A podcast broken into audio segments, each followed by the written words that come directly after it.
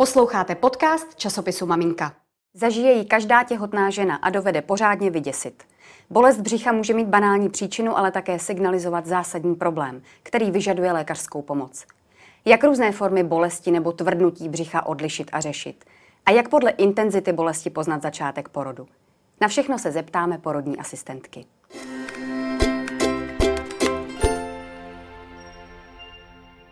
Ve studiu časopisu Maminka vítám Kristýnu Zemánkovou, porodní asistentku a psycholožku. Kristýno, dobrý den. Dobrý den, děkuji za pozvání. Budeme si povídat o bolestech a tvrdnutí břicha v těhotenství. Myslím, že je to téma každé nastávající maminky, protože mm-hmm. každá nějaký nepříjemný pocit až potom bolesti určitě zažije.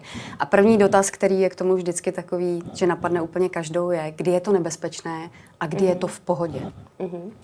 No, ono je to tak, jak říkáte, že prostě nějaké pocity až takového jako tlačení, až bolestivé v tom bříšku si uvědomuje asi každá těhotná žena. A je to normální, protože ta děloha je živý orgán, který se velmi zvětšuje v těhotenství, jo, několikanásobně.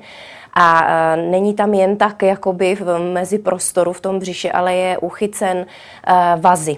A tím, jak ta děloha roste, tak samozřejmě se to dotýká i těch vazů, které se musí také jakoby napínat. A to, co nejčastěji ženy cítí, jsou vlastně, je vlastně tahnutí těch vazů, což je normální.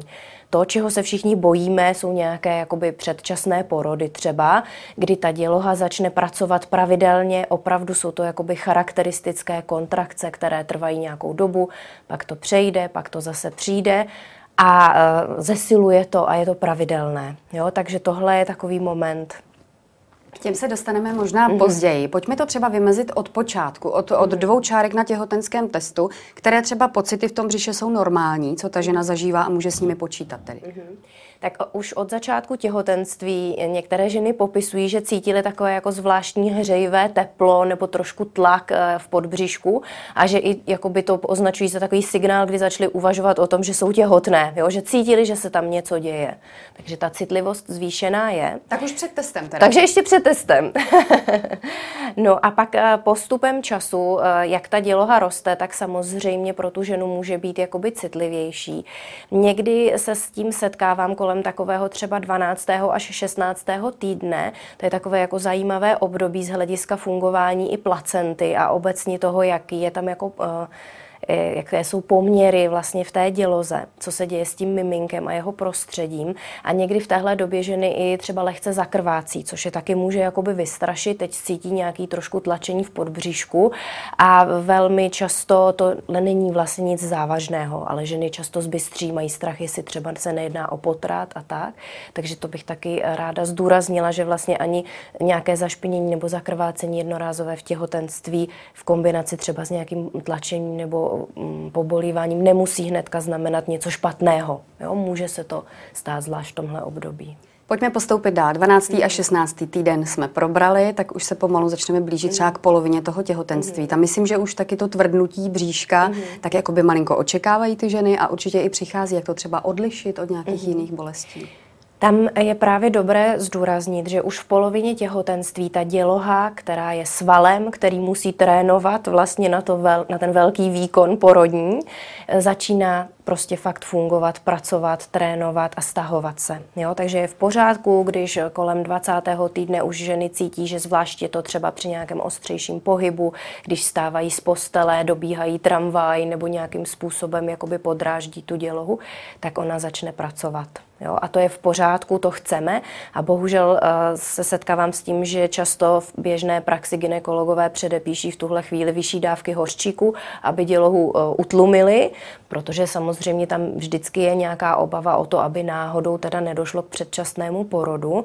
Nicméně z mého pohledu tahle praxe není úplně šťastná, protože pak máme zase velké množství žen, které překročí termín porodu a pořád se nic neděje, protože byly velkou část těhotenství tlumené, jo? že ta děloha neměla dost prostoru trénovat. Takže bych to tvrdnutí bříška od poloviny těhotenství, pokud to není každý den pravidelné tvrdnutí několik hodin třeba, tam už samozřejmě je ta hranice, kdy to není úplně obvykle, ale pokud je to sem tam párkrát za den a ještě spojeno třeba s nějakým tím podrážděním pohybem, tak je to naprosto v pořádku a žádoucí, je to trénink na porod. Vy mi možná odpovídáte na to, na co jsem se chtěla už zeptat, jak můžu laicky jako těhotná odlišit, kdy opravdu to tvrdnutí už by mohlo znamenat něco nebezpečného, pak asi ten hořčík nebo jiný zásah by byl potřeba. Tak pojďme to ještě trošku detailněji rozepsat. Rozpovídat. Začala bych mít obavy ve chvíli, když by to tvrdnutí bylo opravdu pravidelné, to znamená třeba každých pět minut eh, by přišla taková jakoby vlna, takové stažení bolestivé, v podstatě kontrakce a trvalo by to takhle delší dobu, případně by to ještě jakoby zesilovalo ta intenzita. Jo, pak už to je charakter vlastně nějakých jakoby porodních stahů a pokud je to dříve než v nějakém 36. týdnu, což už je období, kdy to miminko by mělo být donošené a není to problém, pokud je to dříve, tak bych to radši prověřila. Super, děkuju. Blížíme se do třetího trimestru. Mm-hmm. Jestli si na něj dobře vzpomínám, bolelo mě úplně všechno, od břicha až po další části těla, takže asi i to břicho tady o sobě samozřejmě logicky mm-hmm. dává vědět. Může to tak být. A vlastně je běžné, že takhle před porodem ta děloha trénuje o to víc a je prostě citlivější a je velká. To znamená, že i ty vazy, které se musely velmi, velmi napnout vlastně v průběhu toho těhotenství, můžou být citlivé. Zároveň záleží i na poloze toho miminka v bříšku, jo? že někdy může tlačit třeba do nějaké ledviny, dejme tomu, jo? nebo do nějakého místa, takže pak třeba může velmi dobře pomoct fyzioterapie, pokud opravdu ty pocity jsou bolestivé bolestivé a nepříjemné a nemají ten charakter kontrakcí, ale opravdu je to takové jako bolestivé tlačení do určitého místa. Někdy popisují ženy do stytké kosti, do močového měchýře, někdy naopak v té oblasti třeba jater, ledvin, tak pak bych doporučila vyhledat fyzioterapeutku a řešit to fyzioterapeuticky, aby se ta ženě ulevilo, aby opravdu třeba několik týdnů netrpěla. Vy sama ve své praxi ženy máte, výdáte, s čím se na vás nejčastěji obracejí a v jakém třeba týdnu těhotenství nebo v jaké fázi? Co je takový typický problém ohledně tvrdnutí nebo bolestí břicha? Mm-hmm. Právě často kolem toho 12. až 16. týdne, jo, to je takové první uh, zátěžové období, bych řekla, takže tam řešíme často i právě tu spojitost s tím lehkým zakrvácením. Pak kolem poloviny těhotenství, vlastně tak, jak jsme to obsáhli, tak to jsou ty nejexponovanější uh, fáze. Takže kolem toho 20. týdne, kdy jim je zvláštní, že už ta děloha trénuje na porod, jsme teprve v půlce, ale ono je to tak v pořádku. A e, pak se obrací někdy v těch posledních týdnech před porodem, třeba posledních 6 až 4 týdnech, kdy už opravdu tam zase se objevují ty klasické poslíčky, spíše u více rodiček než u prvorodiček, ale někdy je to i u těch, co čekají první miminko. A tam už to může mít ten charakter kontrakcí, že to může být jakoby pravidelné a může to trvat vždycky nějakou chvíli a pak přestat a, a ta žena někdy i váha, jestli už to náhodou není porod nebo co to eh, vlastně se děje, tak tam se obrací o radu, jak to jakoby rozlišit, kdy je to teda porod, jestli vyrazit do porodnice nebo ještě počkat. Tak poslíčky, to je samo o sobě velké téma a typický dotaz, jak odlišit, už mi taky napůl odpovídáte poslíčky od začínajícího porodu. Jinak řečeno, jak hmm. poznám podle bolestí břicha, že ten porod už přichází, anebo hmm. ještě ne. U těch poslíčků je to takové, že často jakoby můžou být relativně pravidelné, třeba klidně i po třech minutách, relativně intenzivní, že ty ženy si říkají, ty jo, to je jako docela síla ale většinou jsou pořád stejné, jo? že to nemá nějaký uh, vývoj, že by ta žena si řekla, aha, před hodinou to bylo každý tři minuty na 20 sekund a teď už je to každý dvě minuty a trvá to třeba 45 sekund, jo? že se jako nezrychlují a nejsou intenzivnější a delší. Když to, když je to porod, tak ten porod má nějaký jakoby začátek, pozvolný třeba a pak vývoj. A u toho porodu opravdu je to čím dál intenzivnější, náročnější. Často se ženy ptají, a kdy teda vyrazit do porodnice. Jo? A já vždycky říkám, že bych jako nejezdila dřív, než ta žena má pocit, že je to fakt práce, že se jí trochu orosí čelo při každé té kontrakci, že fakt se musí zastavit a nemůže se věnovat ničemu jinému a že to trvá nějakou dobu, aspoň těch 40 sekund, spíš kolem minuty. Dřív bych třeba nevyrážela, protože typické pro poslíčky je, že jsou relativně krátké, 10-15 sekund, 20 sekund. Čili ale můžou být i pravidelné. Podle můžou toho, být pravidelné a můžou být silné. Jo? Že ty ženy říkají, že třeba půlku noci vůbec nemohly usnout, protože to tělo fakt pracovalo a bylo to intenzivní, nedalo se. Čili můj další dotaz, jestli můžu zaspat porod, teď nemá vůbec význam, protože asi ne.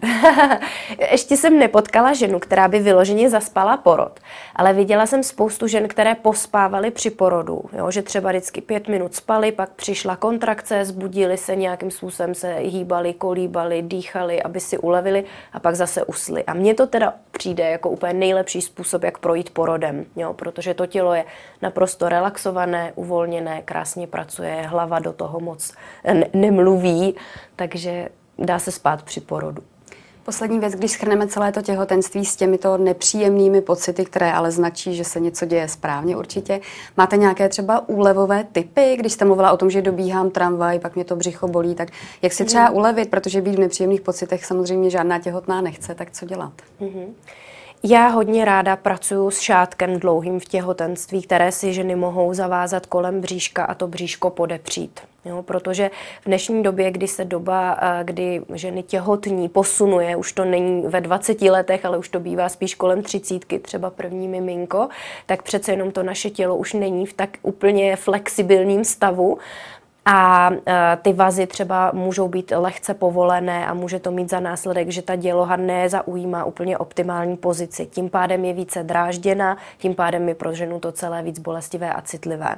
Takže tam, když to bříško podepřeme šátkem a uděláme, vlastně trošku nahradíme práci těch vazů a té povolené bříšní stěny i třeba, tak se že nám velmi uleví. Takže tohle je vždycky můj tip číslo jedna, což nám doporučuji. Pokud to nezabírá, přetrvává nebo se zhoršují ty bolestivé pocity nepříjemné, takže neodesílám na fyzioterapii, protože tam se dá dělat spoustu výborných věcí. To, to taky není úplně obvyklé, ale posílat na fyzioterapii, tak to je možná dobrý tip, jakoby takový mm-hmm. moderní do budoucna. Ano, já to dělám tak posledních pět let. Do té doby jsem taky eh, jako netušila, jak úžasné možnosti fyzioterapie nabízí.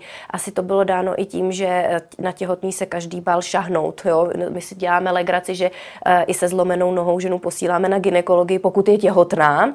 Jo? Takže většinou jakoby jsem cítila takový respekt z těch fyzioterapeutů, že nechtěli pracovat pracovat s těhotnýma a teď je čím dál tím víc vzdělávacích akcí, čím dál tím víc se o tom píší odborný články, mluví se o tom a čím dál tím víc fyzioterapeutům na to má odvahu. Takže to je takový boom poslední doby a přijde mi, že to bude daleko víc ta multioborová spolupráce. Tak skvělý tip možná pro všechny těhotné, i ty, které jim radí a přejme jim co nejméně bolestí a nepříjemných pocitů.